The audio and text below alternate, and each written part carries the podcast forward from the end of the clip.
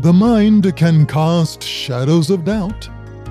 It's said that in childhood we develop our thoughts and feelings about ourselves from messages and signals we get from adults. These messages, good and bad, accurate and inaccurate, form our sense of self confidence or self doubt. It's as if they're burnt onto the CD of our mind. When we become adults, the messages on that CD continue to play over and over. Often the mental chatter that causes us to doubt ourselves gets more airtime on the radio of our mind than the music that reminds us of our significance. Part of self acceptance is letting go of other people's opinions of you. Giving up those worn out beliefs about ourselves and wiping the slate clean is the beginning of reducing self doubt. Stepping out of the shadow of self doubt can be difficult. But the road can be made less bumpy by remembering your own significance and embracing your own value.